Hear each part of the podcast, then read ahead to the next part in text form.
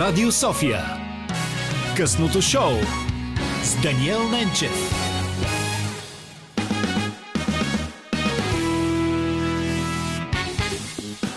Това е късното шоу. Аз се казвам Даниел Ненчев, а днес специален гост на късното шоу по Радио София. Елина Никол. Изключителна радост е за мен, че си в това студио, защото преди всичко Радио София е хубава музика. А Да, ти създаваш именно такава музика, Лина. За която Много ти благодаря. благодаря, Дани. Виж как веднага започнем с благодарствените слова. Но така ще бъде цяла вечер, защото ще празнуваме музиката. Поводът, уважаеми слушатели, на късното шоу е новият първи прекрасен албум на Лина Никол Who I Am. Е, коя си ти?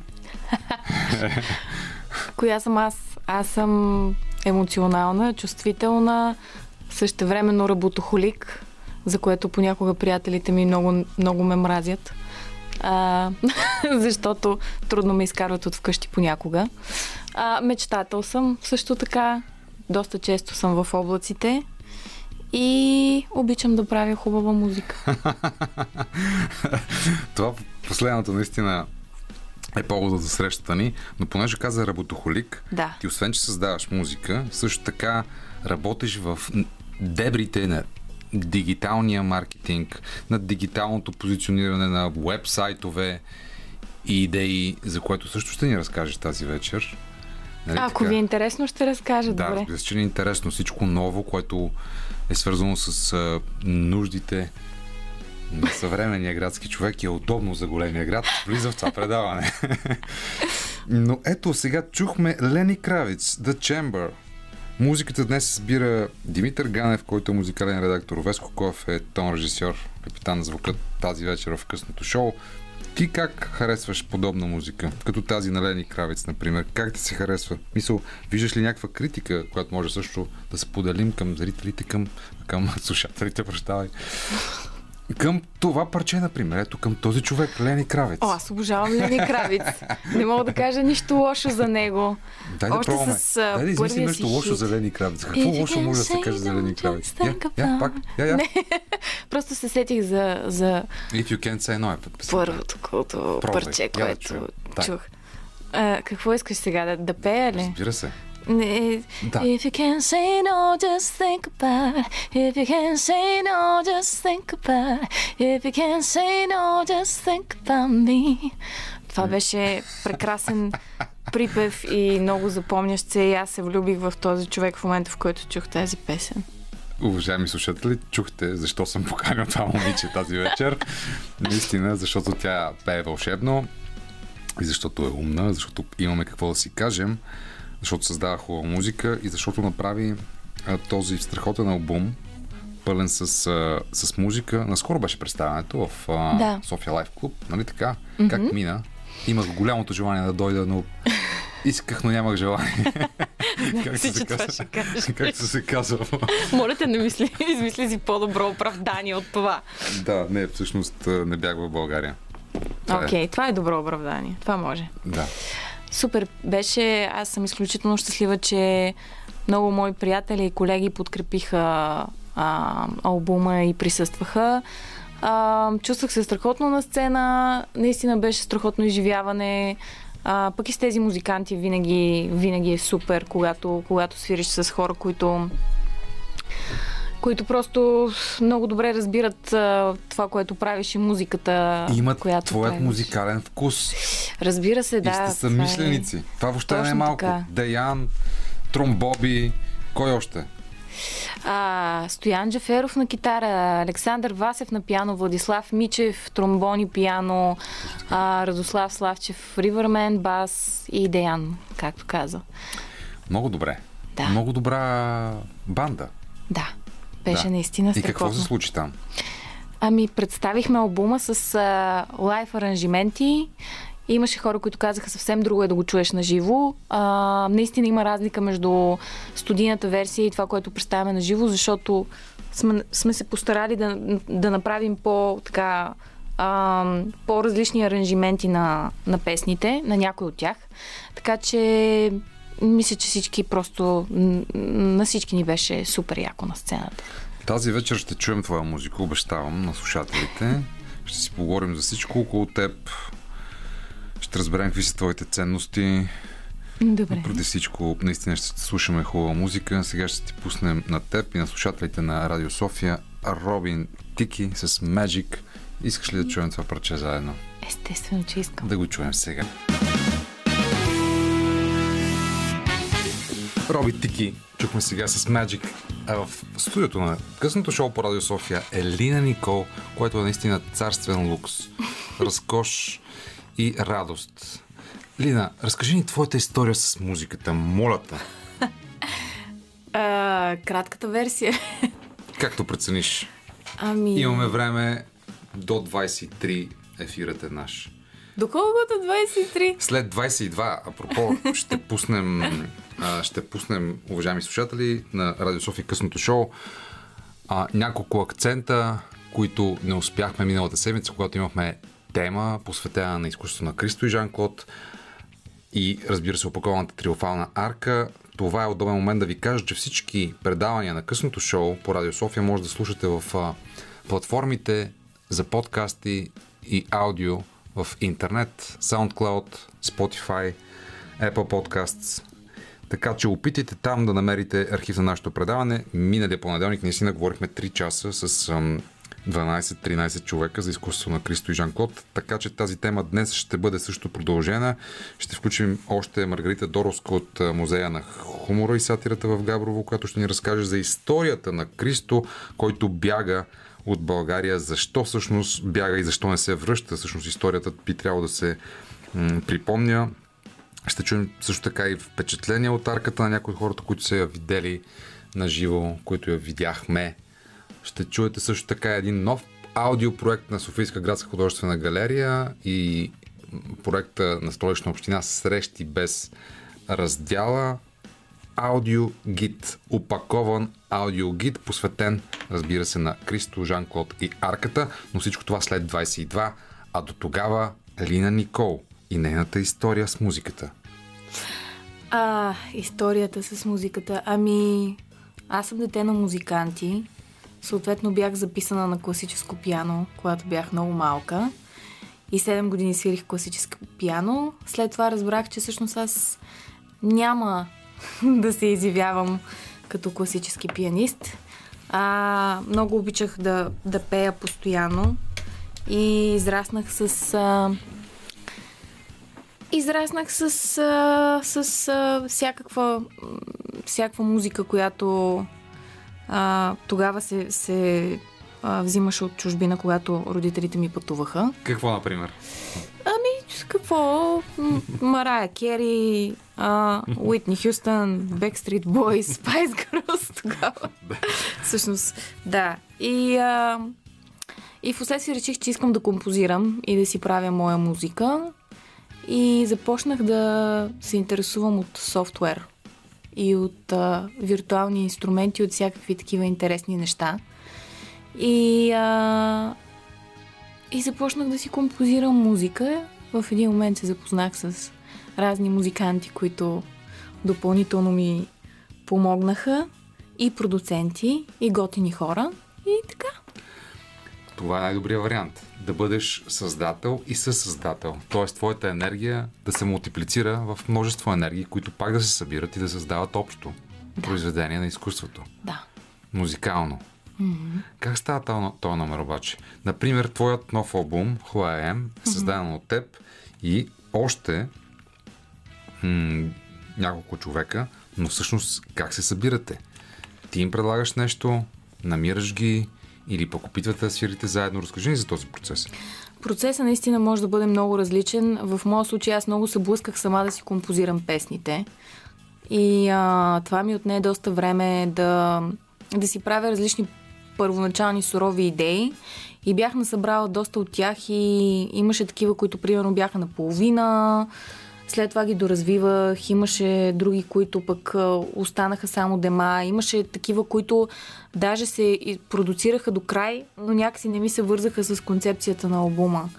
И, а, и аз винаги съм искала много да и се надявам нали, за, в бъдеще да, да се събирам с други композитори и, и заедно да правим неща.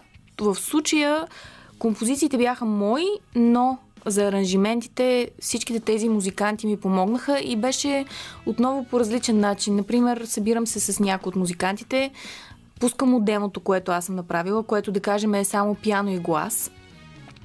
И давам някаква референция и казвам, бе, това ми звучи да бъде по този начин. Харесва ми тази фънки бас линия или ми харесва този синт тук на това парче. И съответно беше много лесно, защото, както ти каза по-рано, това са хора, които слушат и, и, и, и също се а, правят музиката, която и аз правя. И много добре се разбирахме, когато става дума за, за обличане на идеите в аранжименти. А, Боян Ангелов е един от хората, на който трябва много да благодаря, защото той всъщност а, е един от главните продуценти, който ме разбираше на половината ми изречение. И когато му казаха, бе, тук ми харесва това, искам да звучи по този начин, и той веднага намираше начин да, да извади точно този звук, който аз исках, или да направи нещо, което да е от една страна в негов стил, а, и от друга страна се припокрива с, с моята представа за, за това как да звучи а, песента. Музикантите помагаха от гледна точка на хармония, даваха идеи за това а, да се промени някой акорд, защото ще звучи по-готино или по-интересно и така. Аз предлагам да чуем едно парче от албума Who Am на Лина Николова, която е специален гост в късното шоу днес. То се казва Why, а какво може да се каже за него? За, този, за тези въпросителни знаци, които ти постоянно задаваш. Who I am, why, when, where и така нататък. Why? А, тази песен е продуцирана от Божидар Василев Тромбоби, който направи страхотен аранжимент на идеята. Станислав Арабаджиев записа а, пиано, Ривърмен записа бас. А, и така, това мога да кажа за песента. Да чуем. Why? Soul, jazz, R&B, прекрасната музика на Лина Никол чухме Why от албума Who I Am. Луксозна работа. Много Бутикова готина. работа. Бутикова. Колко бутикова? Дай да, дай да определим границите на това. Според теб, какво означава бутикова и всъщност за кого е тази музика? Как си представяш идеалният ти слушател, например? Истината е, че аз казвам бутикова, защото според мен за България е бутикова, но това е един доста голям пазар в световен мащаб. А, а тук просто е някаква по-малка общност и, и си се знаеме помежду си, знаеме си и аудиторията. М- но пък аудиторията е много яка. Това са наистина готини хора, които ходят по такива културни мероприятия, слушат яка музика и, и са креативни и са, и са много, много готини хора. И всъщност оказва се накрая най-важните хора. Защото, ако споделяш това мнение, разбира се, това не е крайна позиция, но все пак имам аргументи. Mm-hmm. Креативните хора са най-важните. Тези, които създават, тези, които мислят творчески, създават Абсолютно. нови пътеки за общуване, нови пътеки за живот.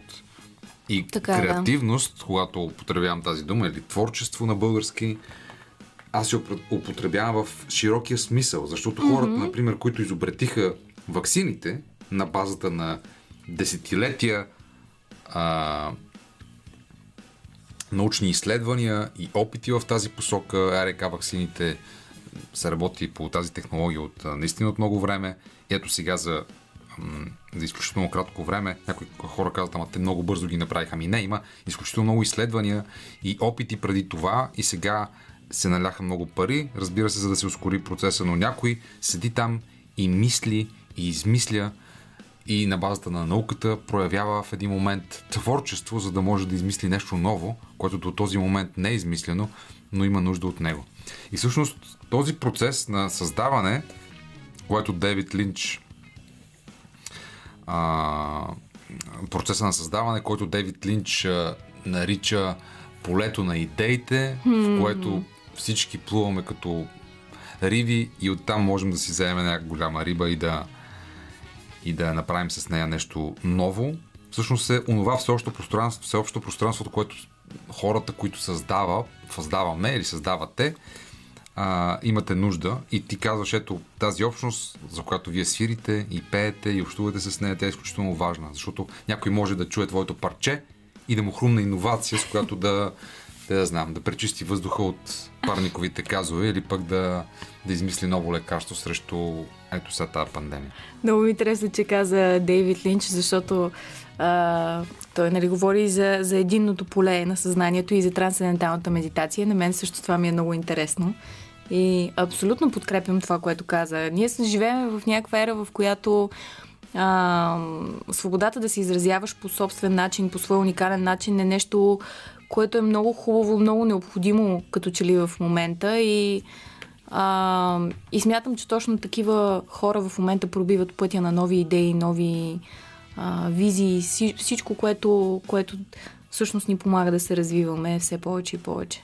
Обаче, понеже споменаваш Дейвид Линч, трансценденталната медитация, той м- наистина описва това цялото нещо в книгата си Да уловиш голямата риба. Mm-hmm. Но и разказва личната си история как всъщност е тръгнал и м- той все пак проектира в пространството едни други сили, едни тъмни енергии, които, с които може би се среща, с които се бори, които по изключително естетически начин биват, разбира се, пресъздавани в неговите филми, особено в сериала Twin Peaks. Да. А, и не само в Mulholland Drive, и в Blue Velvet и така нататък. Но кога това а, черпене от полето на идеите, от това общо поле на, съз... на, на съзнанието, произвежда нещо светло, нещо красиво, нещо, което носи радост, наслаждение, удоволствие, това, което твоята музика всъщност е. Кога става така, че всъщност резултатът е такъв? Светъл, чист, искрен? Това е много индивидуално. Това е, според мен зависи а, как всеки някакси как, как, каква му е перцепцията за, да, за света, как възприема света, какви неща се случват около него, а, до какво се докосва. Има страшно много фактори. А, тъй като при мен това е базирано най-вече на лични преживявания. Аз не мога да говоря генерално, мога да говоря за себе си, че е отражение на някакви неща, които съм чувствала в, в даден момент или нещо, което съм преживяла и съм искала да го излея по някакъв начин. Така че а, това, съм, това е от, от моя гледна точка, а, нали, така съм се изразила. Най-вече чрез лични преживявания. Много пъти съм казвала, че ми е трудно да пиша по някаква тема, защото съм решила, че ще пиша по тази тема. А, въпреки, че и с това ще смятам да експериментирам. Но конкретно за този албум а, всички песни са на базата на, на лични преживявания и емоции. Ще ни разкажеш за някой от тях. Сега обаче ще чуем The Weeknd с Take My Breath. Искаш ли? Искам, разбира се. Аз мисля, че и слушателите нямат нищо против да чуем малко музика по Радио София в късното шоу. Take My Breath и The Weeknd, а ние сме в късното шоу с Лина Никол, която има нов албум Who I Am. Говорихме си преди малко, че повечето песните са от нейни лични преживявания. Разкажи ни за някои от тези. Какви са тези преживявания? Какво толкова правиш ти в този свят и в този живот, че накрая пък се получават и песни? Mm, ми, те хората минават през много неща, да не повярваш. Дай пример. А, пример, добре. Ще ти дам даже два примера. Супер. А, даже три. Who I Am, това е а, не случайно заглавието на албума е такова, защото тази песен е посветена на музиката. Аз а, м- имах един много дълъг период, в който някакси нямах тази възможност да се занимавам така пълноценно с музика, както, както съм искала. И за мен беше повече от, от необходимо и логично да, да посветя една песен на любовта ми към музиката и към това, което правя, защото определено след като започнах така по-активно да се занимавам и по-сериозно, а, музиката наистина лекува. И, и в моят личен опит просто така промени живота ми по много, много хубав и позитивен начин. Така че тази песен е посветена на музиката. Like I Used To е песен, която написах по време на пандемията и то в началото на локдауна. Mm-hmm. Защото тогава мисля, че всички имахме едно такова а, желание отново да се върнем към сцената, да сме пред публика. Тази енергия е абсолютно незаменима. И, и ми хрумнаха някакви текстове, ня, някакво текст, просто не, нещо ми хрумна в тази връзка и така се появи песента Like I Used to. Имаме нужда отново от сцена, отново да се забавляваме и така. Третата история? Третата история а, изключих коя беше. Третата история мога да кажа за Moving Mountains, че mm-hmm. тази песен е много силна, защото е свързана с а, така, един труден период в живота ми а, и я посветих на силните жени, на, на женската сила, на това как а, когато дори сме най-уязвими, най-раними и имаме чувството, че не можем да се справим, винаги намираме някаква вътрешна сила да продължаваме напред и да някакси, затова се казва да преместваш планини, защото понякога наистина имаш чувството, че, че местиш планини, смисъл правиш невъзможното, за да продължиш напред. Това общо човешко ли е? Или всъщност в нашата ситуация, в нашата култура, тук в България, в нашата социообществена ситуация, трябва да местиш планини? Как го усещаш? Как усещаш мястото на жената в това общество? Аз по-скоро го свързвах с, а, с това жените като цяло, че наистина имат изключителна вътрешна сила а, и се справят с ситуации, с които си мислят, че не могат, но успяват. И в случая, нали, ако говорим за българското общество и за социума тук, а, има, има доста силни жени в България, които се справят с много трудности. А, за каквото и да се сетиш. Мисъл, от това да, да отгледаш а, три деца в, в такава, нали, в такава економическа среда, да правиш музика в такава економическа среда. Миленита, това... твоята колежка, uh-huh. е точно такъв пример. С три деца и правейки музика в тази среда. Да, определено си, е, си, си изисква много борбеност и силна воля. Защото има хора, които, които, на които им е трудно. Много. И така. Доколко са ти близки като казваш, че им е трудно на жените, доколко са ти близки техните проблеми? Защото, примерно, знаем, че в нашето общество има голям проблем с насилието над жени. Mm-hmm. Има проблем с а, някои жени и, и, и, и хора твърдат, и други хора, други хора, и различни хора твърдят, че всъщност статуса на, на жената в това общество а, не е на подобаващото място. Mm-hmm. Тук, разбира се, може много да се спори, защото а, от гледна точка на обществено вземаните постове, имаме и жени председателки на Народното събрание, жена кмет имаме, да. Ето сега имаме жени кандидатки за президент, mm. което в случая е леко, разбира се, по-екзотично.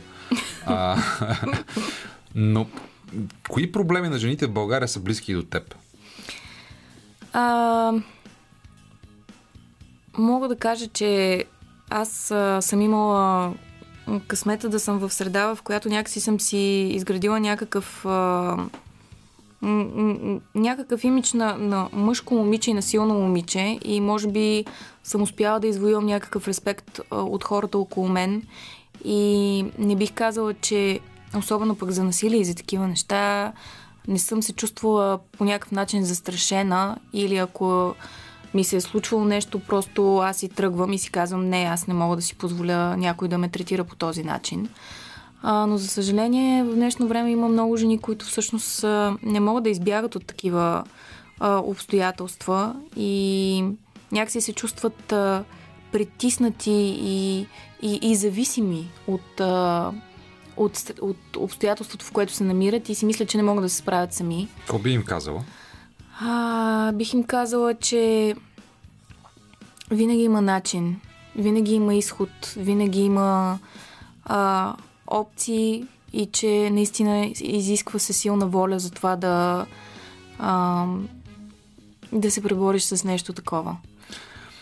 Да, а, аз пък бих им казал да слушат предишния запис на нашето предаване или въобще архива в SoundCloud, Spotify или в Apple Podcasts където в късното шоу говорихме 3 часа по темата за филма Жените наистина плачат. Тя е особено конфликтна тези дни, защото имаше скандал относно избора на български филм, който да представлява страната ни в преварата за Оскар.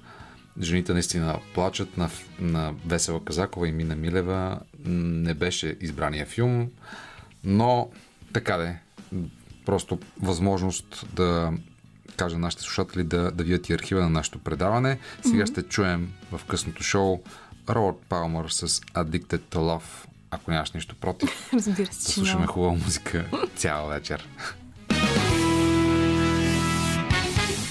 Лина Никола в студиото на късното шоу по Радио София. Много приятно е това, че си тук.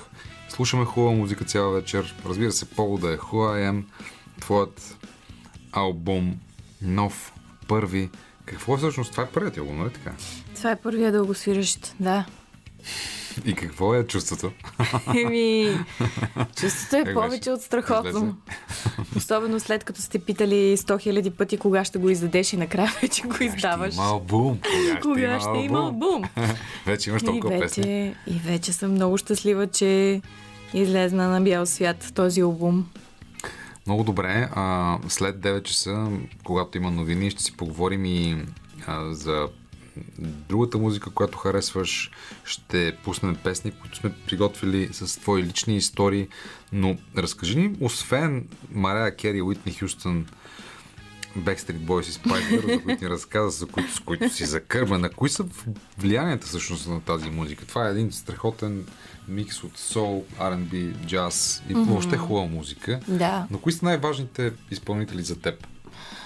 Аз а, милиони пъти съм казвала Стиви Лондър. Дони Хатвей, нали, това са Принс, Майкъл Джексън. Това е основата на, на R&B музиката и това, което нали, ни е повлияло най-много на, на, на нас като артисти.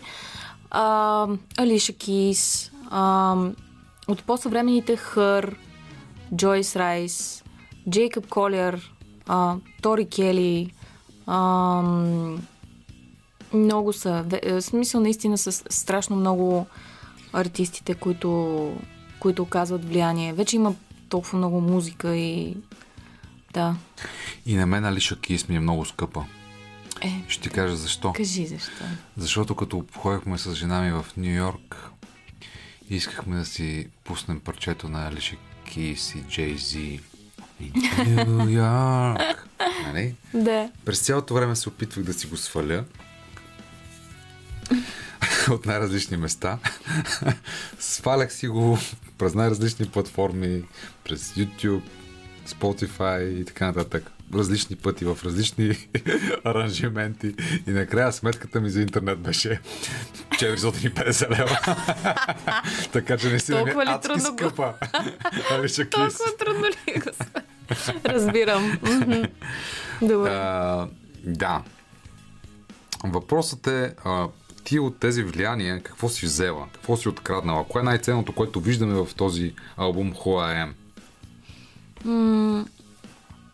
Не знам, със сигурност а, а, фразирането и начина по който, по който изпявам нещата, това са си R&B фрази и, и, и нали, м- извивки и така нататък. Това определено съм го взела от, а, от тези музиканти и а, не знам, а, мисля, че има все пак и, и индивидуален а, почерк, но това е някаква смесица от, от всичките тези а, влияния, както и нали, съответно всеки музикант и всеки продуцент си е оставил и неговия а, отпечатък, така че може би най-много съм взела точно това, което един приятел един път ми беше казал, ти имаш черна душа. Не. Имаше предвид а, точно фразирането и начина на пеене с извивките и с... А, Черна в смисъл на, на, На- на, на R&B, R&B, така. госпел. точно така, да. Смисъла на чернокожите, които пеят страхотно. В, така? в, в този смисъл, смисъл на, на, на, на пеене, да. А, Да. това, това си имаше предвид. Добре, сега поне споменахме Нью Йорк. Аз предлагам да отидем и до LA с Майкъл Бобле, който има едно парче, което се казва Холивуд, ако искаш да го чуем. Искам. Айде. Хайде. Майкъл Бобле и и Холивуд. Холивуд. Чухме сега. В компанията сме в късното шоу на Лина Никол. Всъщност, ти къде откриваш нова музика? Къде слушаш? Само да отбележа, че ми хареса как каза шоуто на Лина Никол. Не с Лина Никол, но на Лина Никол. Разбира се. Аз музика откривам а, най-вече през релиз радара на Spotify. Ми ту. А? Добре. Да, ама то, знаеш какво? Че това, уважаеми слушатели, за тези, които не ползвате Spotify, е алгоритъма на Spotify, който ти предлага нова музика, обаче вече на базата на твоите предпочитания. Точно така, това се нарича персонализация. Персонализиран подход към всеки го Да. в дигиталните м- мрежи. Но тогава как пък съвсем пък новото да излезе? Новото през познати приятели, които, с които си говорим за музика. Например, вчера един приятел каза, че той не живее в България. А, каза, че е присъствал на много яки групи по време на фестивал в а, Виена. И аз го помолих да ми, да ми напише какво е слушал и всъщност това бяха абсолютно непознати за мен имена. Все още не съм ги проверила, но въпросът е, че това нямаше и в Spotify да го открия. Така че... Добре, а, много добре. Аз също Spotify ползвам, дразна се на YouTube, където също съм си напазарувал и YouTube. Мисля и двата нали, акаунта имам премиум достъп, т.е. нямам реклами, mm. за да мога все пак да живея необезпокоявани, неотлъчван mm-hmm. от реклами. Което е много хубаво нещо, да. Защото аз пък слушам рекламите на Spotify. А, да, но в а, YouTube това е особено ценно, защото там наистина са много. Там също предлагат най-различни на нови музики, но на базата на неща, които ти си видял, след mm-hmm. това веднага те а, бомбардират с тях. Тоест, Да, ако е. видиш някакво клипче на котки или ако видиш рецепта, после след това си заливан от такива неща. Тоест YouTube, разбира се, не е профилиран само за музика. Но тази вечер, уважаеми слушатели на късното шоу по Радио София, ние сме роби на музиката и на Лина Никол. Защото наистина е, слушаме и си говорим за музика. Поводът на нейният нов албум Am ще продължим и след 9, но сега, понеже наистина сме роби на, на музиката, ще ви пуснем Slave to the Music на Джеймс Морисън. Останете с нас. Това е късното шоу по Радио София. Тази вечер специален гост е певицата Лина Никол с нейният първи страхотен албум Am. Останете с нас в началото на този час. Нова, съвременна българска инди рок музика от Inner Glow и Hurt Ya.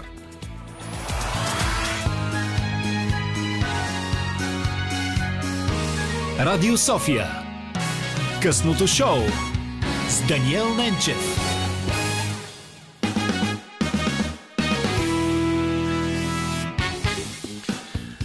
Inner Glow и Хача. Чухме току-що с Лина Никол, която е на гости в централното студио на Радио София в късното шоу по повод на нейния нов албум Am. Ами ето, виж каква хубава музика се прави в България днес. Чухме една Да. такава, попаджийско парче ти го нарече, но в добрия смисъл. В добрия смисъл го казах, да. Да. А, добре, скъпа Лина, ние ще чуем още от твоята музика тази вечер, ако нямаш нищо против. Нищо Даже, против всъщност, ти нямам. за това си дошла. Имам Да. такива подозрения, че Нали? искаш да пуснем твоята музика днес за ефир, нали така? За това си създава, за да можем да я споделяме ние с слушателите и си казват, е, гад, каква хубава музика се прави днес в България. От страхотно талантливи хора, които са на, на европейско, на световно, на някакси на вибрацията на днешния ден. Ниво. Много добре го каза. Нали? Да. Да, и, и с ниво, разбираш ли? Защото, нали, може да се напъваш да си като другите, ама когато го правиш естествено, когато го правиш искрено, когато искаш да пееш тази песен така, каквато искаш да я изпееш, без да се правиш на някой, просто харесваш тази музика, искаш така да я изпееш, то става истинско. Ма има наш какъв е номера? Да си талантлив, Защото иначе става един напън жесток. Така е. Гледам едни предавания по телевизията и си казвам, леле, какви таланти има в България, наистина. С Има наистина, чисто да. сърдечно си mm-hmm. споделям. Гледах последно Гласът на България. Mm-hmm. Гласът на България беше, нали? По BTV. С... Гласът на България, да, също го гледам. Да. Има страхотни певци. Абсолютно. Има наистина. От някакви села и паланки и градове идват от всякъде, но има жестоки певци. Да, така е. Има. Кажи ми обаче, в тази ситуация, в която ти си човек от провинцията, например, имаш страхотен глас, дори визия, дори изглеждаш добре. Благодаря. Говоря по принцип. А, и идваш, разбира се, в София, където някой може да продуцира, където има пазар, където има клубове за жива музика, където можеш да покажеш това, което можеш. Какво се случва след това? Много ми беше интересно. Прелюдията на провинциалното момиче идва в София, за да стане известно. нямах предвид теб. А Ох, се. повечето Шегувам се. профила на хората, които по принцип се явяват в тези формати. Те най-често са от а, Варна, Смядово, Бусманци и така нататък.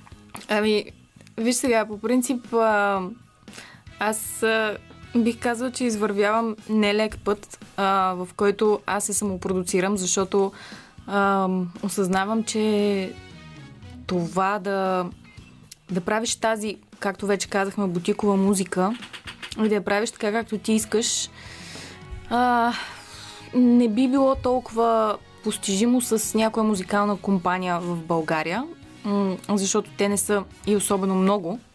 Особено когато пък правиш албум изцяло на английски. Така че Мгм. трябва да си много осъзнат, да знаеш какво искаш, да имаш и бизнес нюх за нещата, защото без, а, без това да, да можеш да инвестираш в себе си, Мгм.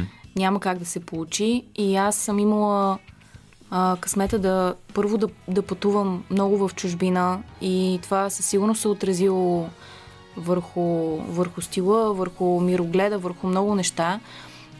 Имам, както ти сам знаеш, и някакво маркетингово образование, което също помага, когато става дума за, за спонсори и за, за това да, да го погледнеш и като продукт, не само като изкуство, защото това не е лесно. Тук нямаме, много пъти сме обсъждали с колеги, с колеги че нямаме менеджери, нямаме хора, които реално да представляват един артист а, и да гонят неговите интереси така, както се прави в чужбина.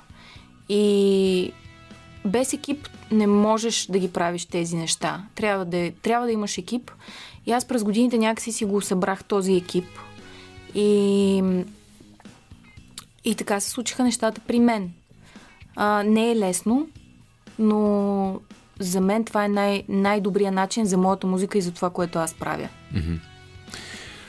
Добре, звучиш убедено и уверено. Аз искам да си поговорим повече за, твой, за твоите пътешествия, за понеже спомена, че пътуванията много сте повлияли. Mm-hmm. Също така и за м- маркетинга, и за дигиталната среда, за оптимизацията на сайтове. Това е важно, разбира се. Но преди всичко бихте поканил теб и нашите слушатели да чуем още едно парче от а, плейлистата на късното шоу тази вечер, която прави Димитър Ганев, който е музикален редактор в нашето предаване. Той е на Florence and the Machine. You've got love. Oh, yeah. Ето сега. You've got love. Florence and the Machine. Чухме сега по Радио София в късното шоу. Ами това е вечер посветена на хубавата музика.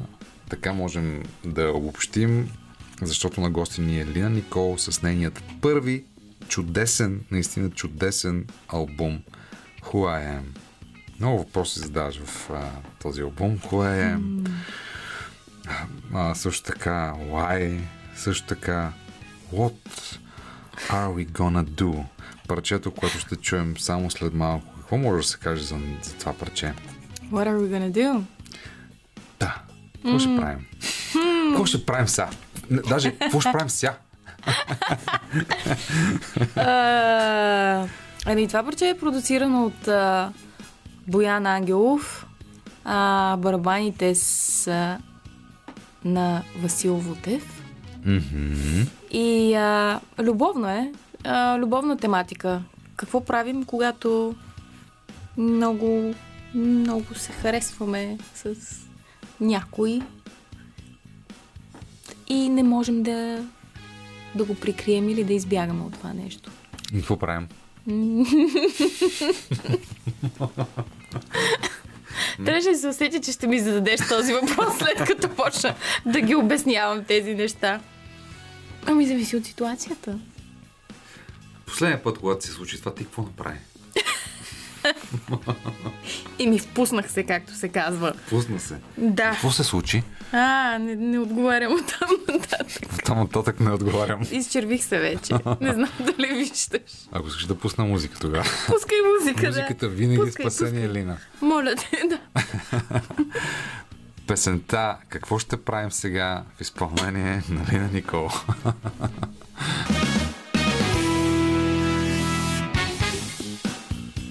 Късното шоу по Радио София продължава. Поводът е тази музика, която току-що чухме. Тя е създадена от Лина Никол, Владислав Мичев, R.S. Riverman, Васил Вутев и Боян Ангелов. Песента се казваше What are we gonna do? Какво ще правим сега? И аз, доколкото разбрах, ставаше дума нещо, което се пееше за All Night. значи, това е бил резултата от е, когато харесваш някого много. Това е положението. Виж как хубаво се получава и в, в музика също така. Нали? Думи нямаш. Думи нямам. Много добре.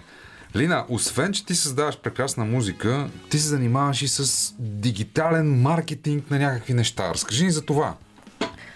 Добре. А, мога да кажа, че правя оптимизация на сайтове, което не е SEO в моя случай, а се нарича CRO. И какво означава това? Ами това е когато се опитваш да увеличиш конверсиите. Какво означава конверсия? Конверсия е а, потребителя да предприеме действие, което ти искаш. А, така. Да насочим, Да насочим овцата в, овцата в посоката, в която посоката в... клиента иска, да. И? Ако имаш примерно Например? сайт. Например, имаш а, електронен магазин, който продава стоки и искаш той да финализира транзакция. А, Потребителя да финализира транзакция. И целта е, примерно, ако на месец има този сайт, да кажем, 50 000 посещения, от които а, 1000 човека реално реализират а, покупки, да ги увеличиш и да станат повече. 2000, 5000 и така нататък. И това става с анализ на сайта по различни начини, различни методи. Тоест ти разбираш от маркетинг и от софтуер също така. И от, не, от, и от не самия от сайт. софтуер. В случая разбирам от това... Софтуера е от самата технология на самия сайт имах, имах предвид. Това се нарича user flow, в смисъл по какъв начин потребителя се движи в един сайт и как да го подобриш този сайт, така че да го насочиш по-лесно и по-бързо към желаната цел.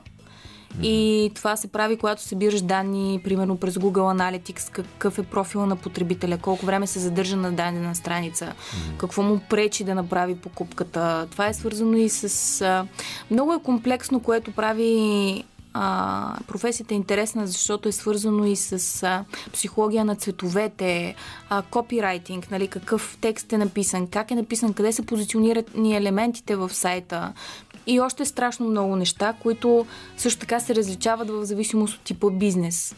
И ам, професията е много интересна, изключително рядка за България, но аз имах а, обучение и, ам, и възможност да, да го практикувам м, паралелно с, с самото обучение. И, а, и така. И това е другото нещо, което правя от време на време. Всъщност не е толкова, не ми е основна работа, е Да. от проект на проект. Какви са твоите клиенти? Какви сайтове всъщност? различни. Понякога са магазини, електронни магазини, понякога са а, софтуерни а, брандове, които съответно нали, целта не е да продадеш на момента а, даден софтуер, да кажем VMware. Целта е нали, да накараш клиента да, да се обади, да кажем, и да, да попита повече за конкретния а, продукт. А, така че има и раз, различни, различни бизнеси са. Да се върна на музиката. Да, нека. Babyface ще чуем сега. Ти го избра. Защо? Защо избрах Babyface? Каква е Защото историята около това? историята е следната. Когато родителите ми пътуваха и ми носиха дискове от чужбина, това беше, може би, един от първите R&B дискове, който аз чух на много, много, много крехка възраст и разбрах какво означава R&B музика. И това за мен, албума The Day, който той издаде през 96-та година, е за мен един вечен албум, който не устарява. И а, след толкова много години, дори сега, аз си го пускам понякога, защото наистина за, за мен той не, не може да се за- заключи в определен времеви период или определени граници. Има една песен, която се казва Simple Days и е много актуална, защото в нея текста се говори за това как искаме да се върнем в, в хубавите времена, когато човек наистина мисли това, което казва и казва това, което мисли, и когато приятелите са това, което трябва да бъдат и, и е много, много красиво посланието на тази песен. Целият албум е а, написан и продуциран от Babyface. Да чуем Babyface сега. Babyface слушахме до сега с вас, уважаеми слушатели, и с Лия Никол, която избра това парче много добре. Поздравявам те за твоят музикален вкус. А, какво да кажем още за албума Who I Am? Аз предлагам да чуем след малко още едно парче от него, което се казва All I Need. А, но защо трябва хората да чуят този албум? Защото е създаден с много любов от душата и не знам какво друго да кажа. Има хубави послания. Кажи ни първите три най-важни послания на това, на, на този диск, който държа в, ръче, в ръцете си. Трите най-важни послания. One, two, three. Музиката е любов, любовта е музика и... Не знам, не мога да се сетя за третото в момента. Кое е всичко, от което ти имаш нужда? Любов и музика. Винаги ще ги казвам тези две неща. Те са взаимно свързани. Точно така е. И твоята музика е доказателство за това. За това сега, уважаеми слушатели, обещахме ви да посветим днешното предаване на музиката, така че All I Need в изпълнение на Лина Никол, заедно с Франк Маккомп за вас специално. Ами абсолютно е разкош. Какво да кажа? Това беше едно страхотно изпълнение, чудесна песен, класическа работа. Просто няма какво да извадиш, няма какво да прибавиш. Идеална работа. От Лина Никол. Включено е това парче, уважаеми слушатели, All I Need в нейният първи страхотен чудесен албум Who I Am.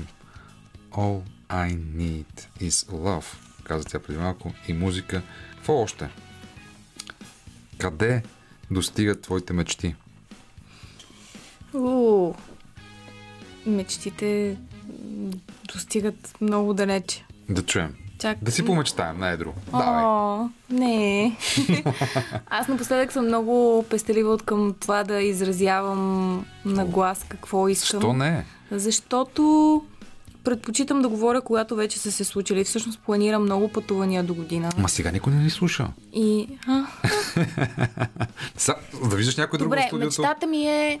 Една от най-големите ми мечти в момента е да се скъсам да пътувам и да представям тази музика навсякъде. Къде Навсякъде си света. представя, че тя трябва да се представи на първо Навсякъде. място? Нямам приоритетно първо място. Честно казано, винаги съм искала много а, да свирим на фестивали, на всякакви фестивали в чужбина. Смятам, че тази емоция е просто страхотна и това е нещо, което всеки артист, който се е трудил толкова много и, и който прави авторска музика, трябва да има това поле за изява и тази възможност. А, защото тук сме свидетели на, на това колко е готино да си, примерно, на ето джаз, а, когато идват артисти от чужбина или да не говорим, когато ти си на сцена, нещо, което аз успях тази година за, за мое голямо удоволствие да, да, да усетя и Бях усещането там. е невероятно. Бях там, беше невероятно и пред сцената, освен на сцената. Благодаря ти, за което беше пълна поляната на фестивал to Jazz. Беше Вие уникално. бяхте чудесни. И наистина мечтая това да продължава. Надявам се да, да имаме възможност да пътуваме и да представяме музиката си на, на много сцени, навсякъде по света. Така че това ми е най, една от най-съкровените мечти, защото знам, знам какво е усещането и каква е енергията от това да го правиш и колко много ти дава като артист и колко е велико усещането от това нещо. Така че аз съм социален човек, аз имам нужда да се запознавам постоянно с нови хора, да пътувам, да се срещам с нови хора. А, на мен лично това ми дава много, много ме зарежда. Така че м- това ми е една от мечтите. Да пътувам много и да представям музиката, която съм направила. Пожелаваме ти го, разбира се. А, къде пътува последно? Последно пътувах до Гърция във връзка с участие на а, група Intelligent Music Project, с които а, представяме съвсем друг стил музика. А, и имахме концерт в Солун. Това беше беше там? лятото. Беше много хубаво, беше на открито. А, сцената беше типа амфитеатър и имаше и предложение за брак в средата на концерта. Страхотно. така че беше доста, доста готино. Добре, а понеже преди малко си казахме, че ще ни разкажеш за твоите важни пътувания, които са ти поляли най-много в живота. М. Кои са те? Къде беше? Какво се случи? Ами, като малка, това, което може би най-много ме, така, ме определи като, м, като, като как да кажем, за, за възпитанието и за израстването ми имаше голяма роля пътуването в Норвегия и, и в Холандия и Германия, общо взето навсякъде, където родителите ми пътуваха като дуо. А, след това имах един много ключов момент, когато аз казвам, завърши една така, един, е- една, един чаптър от живота ми и започна друг. Аз така си разделям е, един конкретен момент в живота ми. Тогава с една много близка приятелка ходихме до Истанбул на Rock Coke Fest и слушахме Джамиро Клай на огромен фестивал, на една огромна сцена. Тогава започна едно ново приключение и, и всъщност всичко, което до момента ми се е случило след това пътуване. И какво друго? Това са две много важни, два много важни момента в живота ми, които, които така си спомням много добре и са определящи. Значи сега ще върнем към това, защото ще чуем Джамира Клай. Да, не случайно ще чуем Джамиро Клай. Точно заради тази история с... А, първо ги слушахме в а, Арена Армеец, след това в Истанбул и това всъщност да, за, но там се развиха някакви неща в живота ми, които са много хубави. Джамира Клай за всички вас. Чухме Джамира Клай. Лина Никол си го беше избрала. Много приятна работа. Mm-hmm. Добре, а кой е следващия концерт, на който ти би искала да присъстваш? Кой е изпълнителят, който не си виждала на живо? Ох, много, много бих искала да присъствам на Бруно Марс и Андерсън пак. Е, големи Тази комбинация е много яка. Да, вече имат няколко парчета Да, да. И парчетата Хареса им. са страхотни. и на нас ни хареса. Да. Така че... Добре, да си помечтаем, да си изпратим тази енергия в пространството. Къде и кога си представя, че трябва да ги видиш? Дай ни дестинация, дай ни пространство. Е така да го експонираме в пространството. А, навсякъде би ги гледала, ако трябва да съм честна. А, нямам нищо против Нью Йорк. Да. А, Нью Йорк, Нью-Йорк е примерно. окей. на, не знам, дори в момента не мога да се Брайан сетя. Парк, примерно. Къде? Брайан Парк. Да, да, където и да е. И в... Да, Централ Парк. Или където. Където Където, е. където, където излязат да пеят два. Да, да, да, общо взето. Уважаеми чатели на късното шоу, при нас е Лина Никол, която а, както имахте възможност да чуете тази вечер, е повлияна от тази музика. Soul, R&B, джаз, фънк, поп. Но една такава музика, която какво носи всъщност? Кои са основните послания на тази музика? Ай, Кое е онова, което... послания. Не, не, не, остави посланията. Добре, а, посланията, говорихме до сега за посланията, то е ясно, че all I need is... Uh, да, да. Но а, какво ти носи на теб това да слушаш подобна музика? Ето и сега, преди малко ми изпрати две твои референции. Mm-hmm. Кажи ни. Ами, пренасям се в друг свят, освобождаваме. А, наистина, дава ми възможност просто да, да излезна от ежедневието, от, а, от ре, реалния свят и просто да се пренеса в, на друго място, което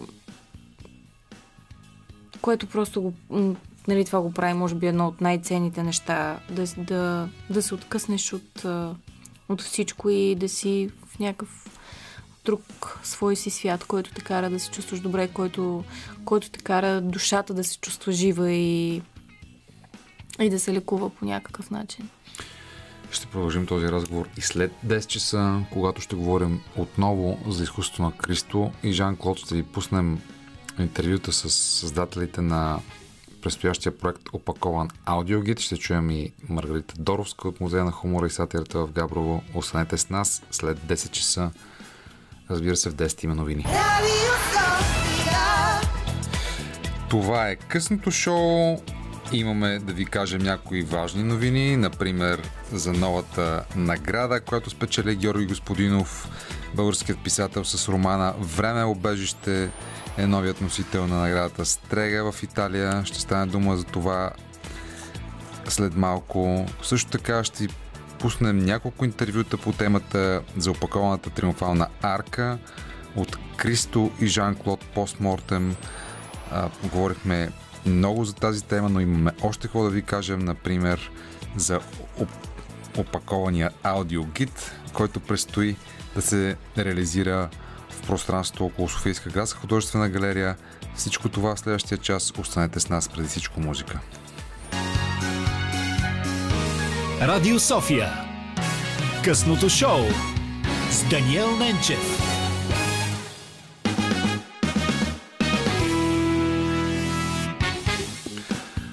Това е късното шоу. Важна новина от последните часове. Българският писател Георги Господинов е най-новият носител на най-престижната италианска награда за литература Премиус Трега Европео. Той е първият българин, удостоен с наградата и първият писател от Източна Европа, която награждава писател, първият писател от Източна Европа, който получава тази награда. Отличието беше връчено на церемония в Торино на 17 октомври, като финален акцент от Международния панир на книгата, едно от най-големите литературни събития в Италия, този панир в Торино. Романът Време обежище спечели в конкуренция с други четири книги на, забележете, автори като носителя на Гонкур, Ервели Отелие, немската писателка Ане Вебер, отличена с немската награда за литература, румънската легенда Ана Бландиана, книгата на Георги Господинов, е определена за победител от жури, съставено от 20 италиански писатели, носители и финалисти на наградата Стрега през годините. Време обежище излезе в Италия през юни в а, издателство Воланд в превод на Джузепе Делагата, който също е отличен за работата си по превода на романа. Премио Стрега Европело се нарежда сред най-престижните отличия, печелени от Георги Господинов, заедно с европейската награда Ангелус и швейцарската Ян Михалски. По-рано през годината българският автор получи наградата в Дания Цинклар и наградата Узедом в Германия, връчена от жури с председател Нобелистката Олга Токарчук. В България Време обежище беше обявен за роман на годината от, от 13 века България. А наградата Стрега е най-престижната италианска награда за литература, създадена е веднага след войната през 1947. Нейният авторитет се гради от имена като Алберто Моравия, например, или Дино Будзати, или Примо Леви, които се печелили през годините. Апропо Умберто Еко получава отличието през 1981 година за романа си Името на розата. Сега и българският писател Георги Господинов печели същата награда. Това наистина е значимо събитие, голяма награда. През 2014 фундация Стрега решава да създаде европейско издание на наградата Премио Стрега Европео. За него всъщност се номинират петима европейски писатели, преведени в Италия и спечелили важно национално признание в страните си, както в случая с Георги Господинов. Още на първата година, през първата година Георги Господинов попадна сред финалистите на на тази награда с италианското издание на физика на тъгата, отново в превод на Джузепе Делагата. Тогава победител беше испанският писател Маркос Торенте. Аз сега ви предлагам да чуем много кратък отказ с думите на самия Георги Господинов за именно романа му Време обежище. Той гостува в нашето предаване в късното шоу по Радио София на 24 май. Ето какво ни каза тогава Георги Господинов. Много кратък отказ, минутка и половина. Не можеш всеки път да се, е, нали, като носталгираш по соца или по 90-те, и аз много обичам 90-те, но както във време обежище става дума, ако си там голямата иллюзия е в това, че ако ти си избереш 70-те, някак си ставаш на 28, колкото си бил да речем и продължаваш оттам да живееш. Не, това е разминаването, че човешкото време и историческото време имат различна скорост, че те много сложно се преплитат и в крайна сметка човешкото е невъзвратимо. В някаква степен историческото може да се върне. Пак казвам, ние в момента имаме усещането наистина за някакво връщане в 90-те и профила на партиите, които Жан Виденов се появи. Жан Виденов се появи. Появява. Песните, Пак. които слушахме на Слави по площадите са същите песни. Както и да е. Въпросът е, че човешкото време е това, което трябва да ни, да ни води. Това е нещо, с което идеологиите на идеологите ни им пука за човешкото време. Това е една особена машина, която спокойно може да жертва два-три човешки живота. Но ние, които сме от страната на човешкото време или от страната на литературата, точно трябва да се съпротивляваме срещу това и някакси да осветяваме тази манипулация. А манипулациите най-често са свързани с корист, с политически интереси, с а, търговски цели, а литературата има това вълшебно свойство да надмогва всичките лъжи и да създава истина, особена, особена истина, която става само с участието на читателите, така че за онези от вас, които не са чели време обежище, прочетете този роман. Там става дума за един герой, който попада в различни клиники или стаи за минало. Организира си референдум за минало, в коя, в кое десетилетие или в коя година искаме да живеем. Всяка една държава решава в кое десетилетие да се върне и на практика се оказва, че имаме дефицит на бъдеще и на идеи за бъдещето. Изключителен е автор от Георги Господинов, изключителен е и неговия роман Време обежище.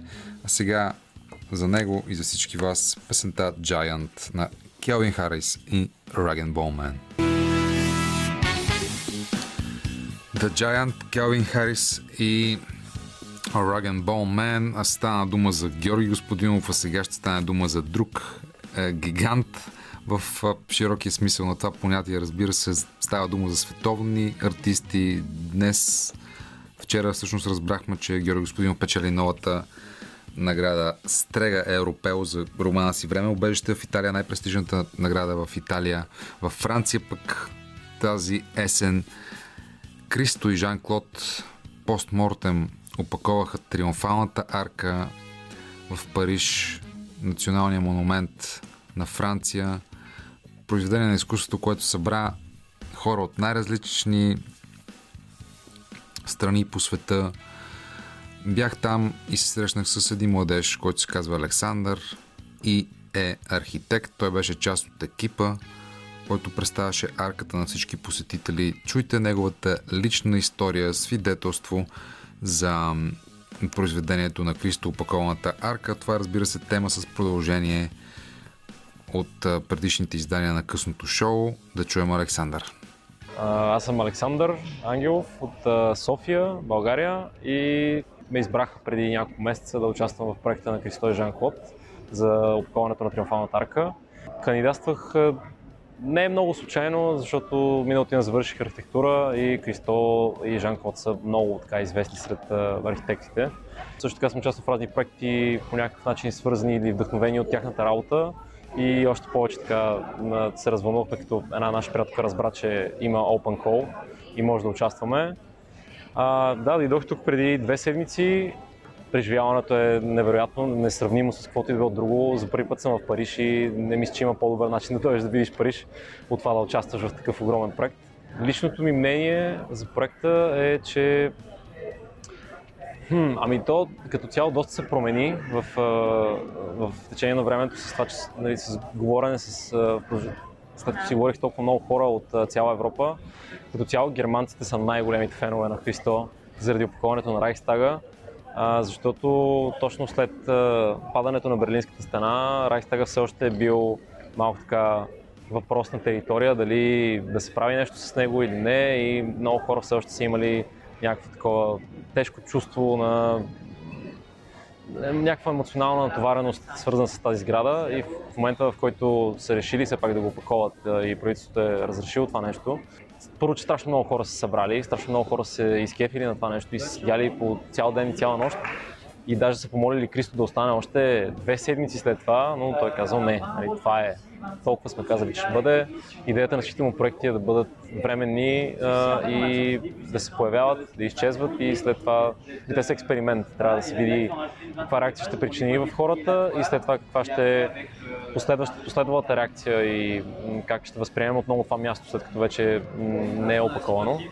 И германците по много, много добър и интересен начин възприемат цялото това нещо. Почти веднага след това започва реконструкцията на Норман Фостер на купола на Райхстага и възприемането отново на сграда, в която да бъде парламента, вече демократичния парламент, което лично за мен и за абсолютно всички германци, които си говорих е наистина страхотно. Те са толкова, толкова вдъхновени от, от целият този процес и това, че са продължили да ходят на всяка една друга, на всеки един друг ивент на, на Христо и на Жан Клод. И първоначално така си мислех, че нали, идеята е да просто да, да скриеш нещо пред очите на останалите и то хем, хем е скрито, хем става още по-изявено. И специално за парижаните, които са свикнали с това нещо и нали, надали му обръщат особено много внимание. Даже много от парижаните ми казаха, че някои от тях въобще никога не бяха стъпвали подарката, много не са се качвали отгоре. Нали, главна е туристическа атракция или си идвали като малки и в момента да видят това място а, толкова, особено през уикендите, защото през уикендите се затваря а, кръговото и няма никакви коли, да видят такова нещо, толкова много хора на едно и също място, на затвореното кръгово, без никакви коли, на повечето не сме се случвало никога в живота. Какво повече, какво, какво си говорите с хората? Какво те питат най-често?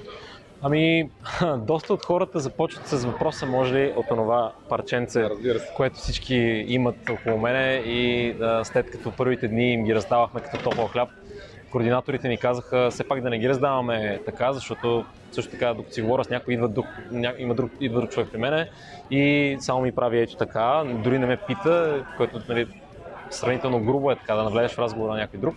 И ни казаха да казваме, че те вече се плащат, но се плащат срещу 5 минути от вниманието на човека, за това да си поговорим малко за проекта. А, хората реагират много добре на това. А, някои питат за доста така практични неща от сорта на колко а, е площа на пътя, колко е дължината на въжето. Всичката тази информация, разбира се, им даваме. Много хора питат какво ще се случи с плътта. всички са нали, много така заинтересовани, заинтригувани дали ще бъде рециклиран, защото това все пак е полипропилен, който е вид пластмаса. Ние ги успокояваме, че това е една от най-разпространените пластмаси, които страшно лесно се рециклира. Също така много от проектите на Жан-Клод и на Кристо материалите, които са използвани, след това са преизползвани, нали, без да се рециклират. Просто самите платове и въжета влизат в употреба на някоя друга компания, даряват се и така нататък. Какво мислиш за това произведение на изкуството? Окей. Така, ами, смятам, че а, това е произведение на изкуството, както почти всеки един друг техен проект е един голям експеримент и а, доста често не бива да бъде приемано като нещо повече от това. Те самите са го приемали главно за такова нещо. Представили си нещо, имали са дързостта да, да искат да го направят, дали са всичко от себе си да го направят и са го направили. И да, някои човек ми разказаха за това как са се запознавали с тях и са ги питали защо го правят. Те винаги са казвали, ми просто искам да видим как изглежда. И не, не би трябвало това да е проблем и да е спирка към някой, който иска да, да изпълни някоя своя артистична мечта, просто за да експериментира. Това за мен е най-важното послание, защото също така това, че събира хората, защото техните работи винаги са достъпни до абсолютно всеки, а, събира хората и кара да просто да, да са хора, да си говорят един с друг, да споделят, да обсъждат заедно а, едно произведение на изкуството, което е доста противоречиво според някои, доста красиво според други. Стига да има разговори, някаква комуникация, то работи. Работи, разбира се. В крайна сметка, изкуството е и за това, за да има разговор, и за комуникация, и за да събира хората. Така ще бъде и с проекта Опакован аудиогид, за който ще стане дума след малко. Преди това обаче ще ви пуснем още музика. Предлагам да чуем Джордж Майкъл с Father Figure. Слушате късното шоу. Това е Радио София. Останете с нас. Това е късното шоу по Радио София.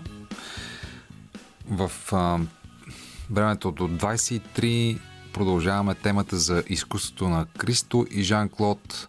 Следва по-късно през този месец едно преживяване в Софийска градска художествена галерия, където ще може да се чуе един нов а, експериментален, би го нарекал, спектакъл между театър, перформанс, аудио, свързан с изкуството на Кристо и Жан-Клод.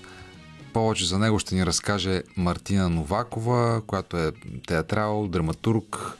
Тя живее и работи в Нью Йорк. Интервюрах я пред няколко дни. Тя разказва за проекта Опакован аудиогид. Нека да я чуем. Опакован аудиогид е перформанс разходка, която ти заедно с твоят партньор Мигел Валентин ще направите в София, нали така? Точно така. В края на този месец. Разкажи ни малко повече за цялата тази работа. Творбите на Кристо и Жан Клод за мен от дълги години са голямо вдъхновение и той вече присъства в, в моите предишни представления под една или друга форма. Понякога се назовава, друг път не, но неговото присъствие, идеята му за, за изкуство като цяло ми е повлияло много в това, което правя и аз. Така че за мен беше изключително вълнуващо, когато ме поканиха да а, напиша този текст, този перформанс. По случай изложбата, която в момента се намира в фотографската изложба на, на Волган Фолц която се намира в Софийска градска галерия. И, и така всъщност този момент се впадна с моето преместване в Нью Йорк, където в момента уча друга магистратура в NYU. А, и, и беше един много такъв а, особен момент, в който аз започвах да пиша представление а, което ще се играе в България, но също време се пренасях на мястото, където пък а, той е бил а, продължение на толкова много години. А, така че поканих в, в въпросния проект Мигел Валентин и двамата с него се взехме да пишем този текст. А, по-късно към екипа се присъединиха а, Василена Радева, която е режисьор на опакован аудиогид, а, и актьорите Василия Дребова и Георги Налджиев, които а, играят в него. Какво точно ще представлява преживяването на този перформанс разходка, опакован аудиогид? Какво представлява за хората, които ще участват опакован аудиогид? Да, да им кажем на тях да дойдат, как да участват, какво ще преживеят? Това всъщност ние, ние нарекохме това преживяване перформанс разходка. Това е аудиопреживяване. Единственото, което трябва да носят а, а, зрителите, слушатели са слушалки и телефоните си. А, това е такава хибридна форма между, между аудио и жива игра, тъй като имаме и актьори, но пък по-голямата част от текста е записана. Това е разходка в пълния смисъл на, на думата. Действието се развива, как, развива както в галерията, така и в пространството около нея, което за нас също е част от галерията, както и за нас театъра не се случва само в театралните а, пространства, предназначени за това, ами в целия град и навсякъде, където се намираме. Така че ние тръгнахме от тази идея, тази а, толкова класическа Шекспирова идея и не само, че, че театърът, а, че, че живота е, е сцена. И а, избрахме да а, пресъздадем а, под някаква форма а, творбите на Кристо и Жан Клод, които вече не можем да, мине, да, да, да видим или да преживеем, но пък а, те са оставили а, нещо от много голяма част от хората, които не само са били там, ами които се интересуват от тяхното изкуство. А, всъщност, та, пиесата е интерактивна. Тя изисква от зрителя най- най-вече да си представя неща, които не са там в а, пространството, което е като бяло платно. Всъщност това е, което са правили Кристо и Жан Клод, когато са избирали мястото, където да осъществят следващия си проект. Така че ние ги каним на една а, разходка из а, градинката на Народния театър, където да могат да си представят своите произведения и това как те променят и, и могат да променят всеки ден пространството около тях. Превръщаме ги в артисти. Какво точно ще чуват участниците в този опакован аудиогид? А, това е аудиогид, който обаче е альтернативен. Тоест, гласовете, които водят а, зрителите през пространството, не са а, нормалните гидов, гидовски гласове, ами те им а, дават инструкции, които а, които те трябва да осъществят или сами, или пък а, с някой друг а, човек в публиката. И, и всъщност а, те са много, а, много свързани с главните теми от творчеството на Кристо и Жан Клод. Ние пътуваме както през а, пространството, а, така и през спомените на хора, които а, са имали удоволствието да, да преживеят техните произведения. А, в представлението има документална част, а, в която интервюирахме а, някои от тези хора, които, а, чиято емоция се, се материализира пред нас. Защото главната ни цел беше да накараме зрителя да, да си представи, че е част от плаващите кейове или пък Valley Curtain и, другите, и някои от другите проекти, които, които избрахме. Така че ние пресъздаваме тези, тези пространства в едно много познато пространство, през което ние преминаваме всеки ден, което е Народния театър. Мартина, желая искрено успех и накрая, за да ориентираме всички, които ни служат в момента и проявяват интерес към този опакован аудиогид и това нестандартно, необичайно преживяване, че могат да участват, ако потърсят повече информация в интернет. Е най-лесно, гледане с разбиране, културно-образователната програма е част от проекта Кристо и Жан-Клод Срещи без раздяла на столична община и могат да се запишат, нали така, в форма за участие. Датите са 28, 29 и 30 октомври този месец. Благодаря и заповядайте. След малко в късното шоу ще си припомним историята за бягството на Кристо от България и защо той не се връща никога. Преди това обаче ще чуем Адел.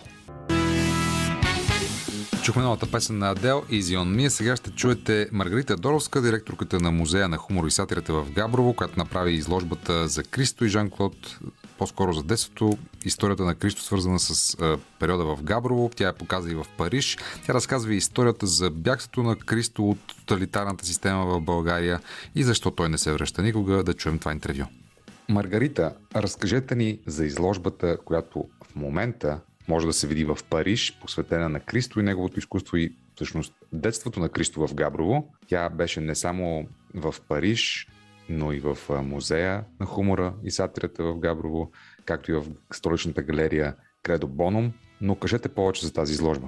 Аз ще разкажа хронологично, започвайки от 2017 година, когато направихме изложбата в Габрово. Тя беше част от един а, изложбен проект в две части. Едната част се казваше а, Кристо и Жан-Клод проекти, и другата част се казваше Роден в Габрово. И смисъла на това да бъдат заедно изложбите беше да хвърлим а, мост между габровската биография и така, детството на, на Христо Явашев и семейство Явашев и живота им в Габрово и онова, което в последствие ще откриеме като връзки в изкуството на Христо и Жан-Клод.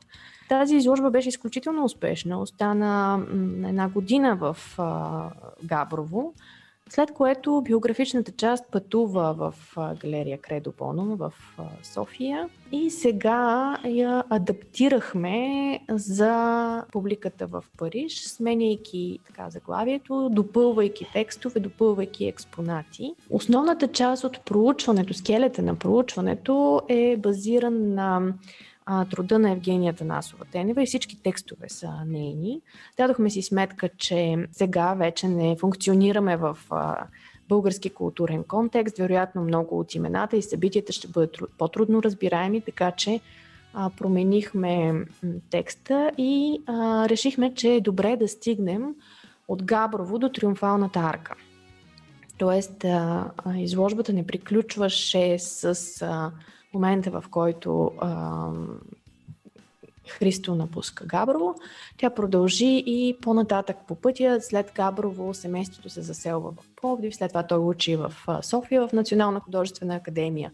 След това оттам заминава за Прага, Виена, Женева, Париж. И когато той отива да живее в Париж, първата му квартира се намира до а, Триумфалната арка и за това избрахме и заглавието Кристо от Габрово до Триумфалната арка, като представихме и едни прекрасни негови рисунки, едно платно, маслено, от а, периода, в който той учи в а, София и пребивава в а, дома на родителите на Гелко Кудов, известни български музиковед.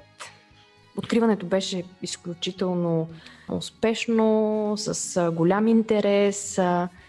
И това е за нас страхотно сътрудничество с Българския културен институт в Париж. А, Маргарита, знам, че това не е най-приятната тема за разговор, но все пак ми се ще, заради широката аудитория, която ни слуша в момента, да разкажем накратко, моля ви, понеже вие сте пак работите в Габрово, изследвали сте заради изложбата и не само тази история. Разкажете ни накратко историята на бягството на Кристо, всъщност от какво бяга той и накратко историята на, на това как българската държава се отнася към Кристо и неговото семейство. За да стане ясно веднъж за винаги, да знаем с вас, че сме го изговорили публично и да обясним всъщност какъв е проблемът на, на тези взаимоотношения.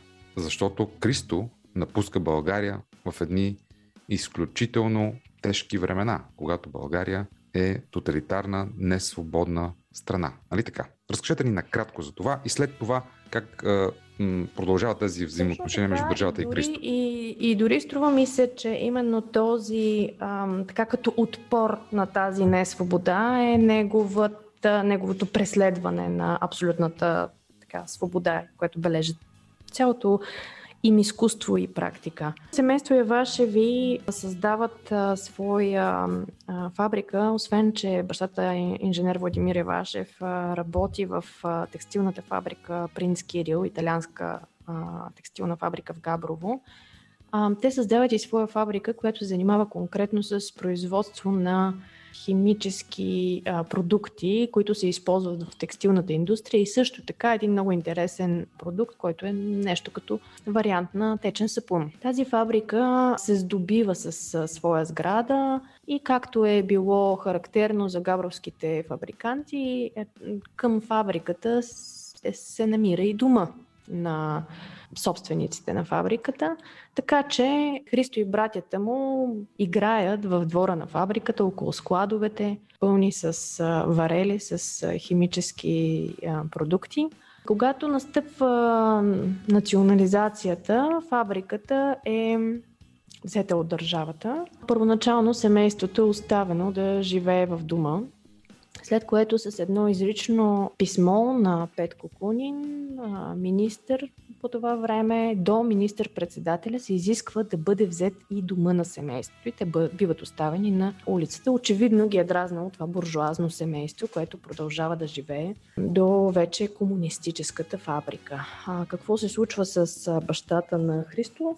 Той остава да работи в Принц Кирил, задържане от новата власт, защото все пак на тях им трябват експерти, хора, които знаят как, как се управляват тези производства и как функционират. Но очевидно има отношение към семейство Явашеви и една вечер, когато пиян работник изгаря топове плат, това се случва в смяната на, на инженер Владимир Явашев и той е набеден за саботьор. Прибран е в ареста, без всякаква информация към семейството. Отнема няколко дни майката Цвета да разбере къде е съпруга й а, и остава в а, Великотърновския затвор от порядъка на година, след което е освободен. И така в един момент семейството се оказва без фабриката, без дома си и с това петно поставено върху бащата. Те се преместват в а, Пловдив където бащата започва работа в ТПК Марица, отново в така, същата област, текстилно производство. И Христо много ясно си спомня в едно свое интервю, което а, дава на Евгения, за зимата, пътуването с влака от а, Габрово до Пловдив, как ходи а, в а, вагона, тъй като бил толкова студено, че той не можел да да седне. След това периода в академията отново не е, отново е период на, на, на несвобода. Трябва да си дадем сметка, че семейство Явашеви имат много любопитна компания от артисти. Цвета е била административен секретар в художествена академия.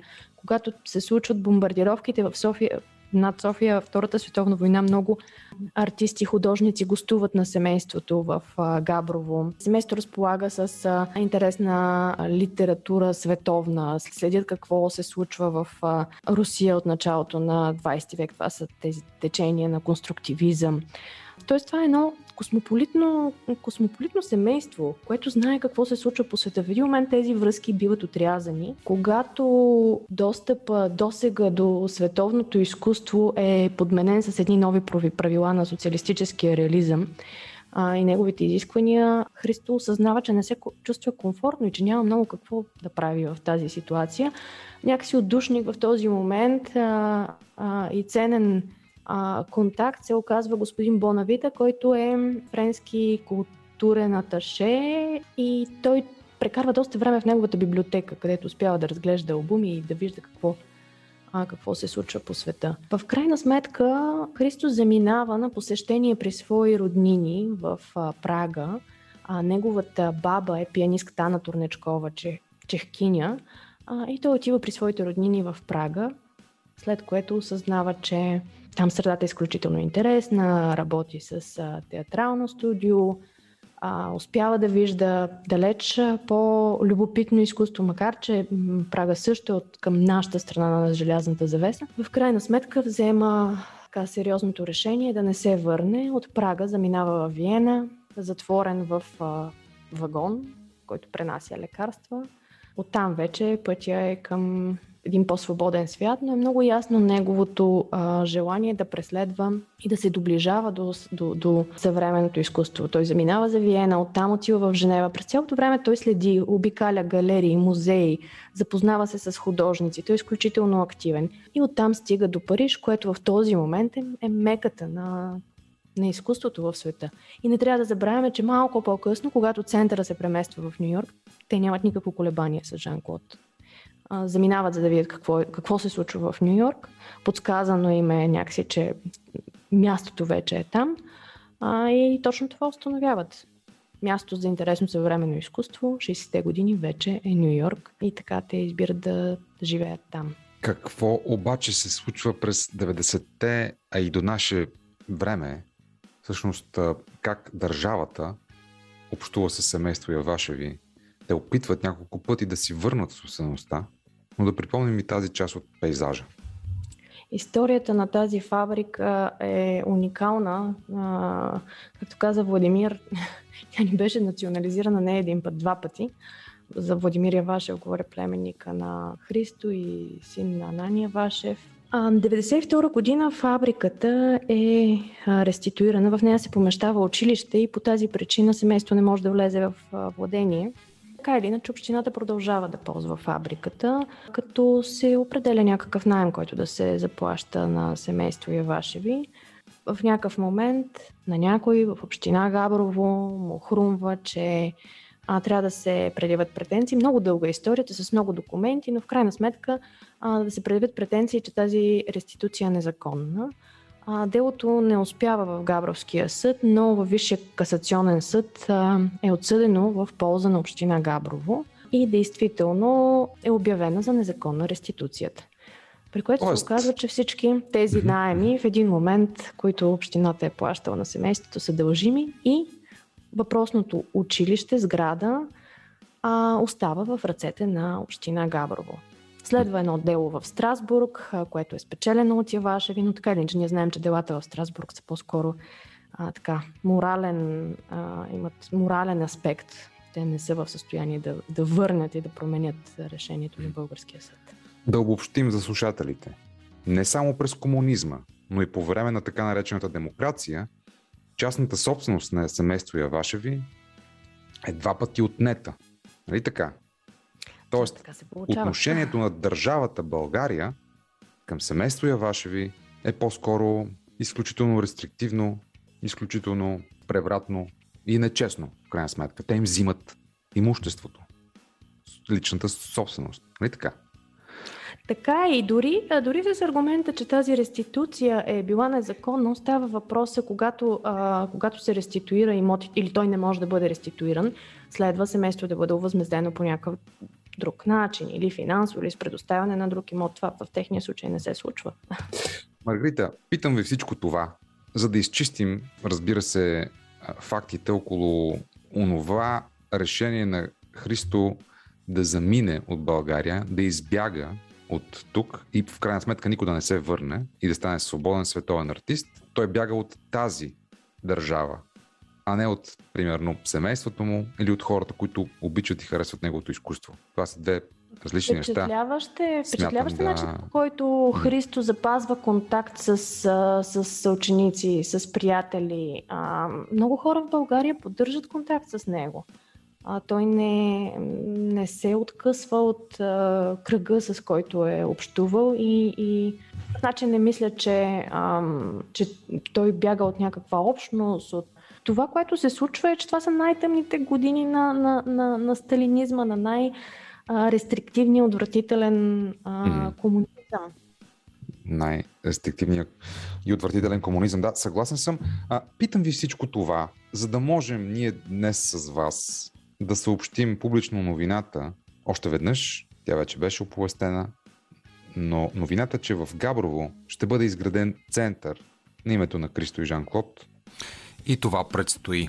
А, това беше всичко от късното шоу за днес. Може да го слушате всеки делничен ден между 20 и 23 и разбира се в платформите за подкасти SoundCloud, Spotify, Apple Podcasts от мен, Даниел Ненчев и от тон режисьора Веско Коев, от музикалния редактор, разбира се, Димитър Ганев. Лека нощ!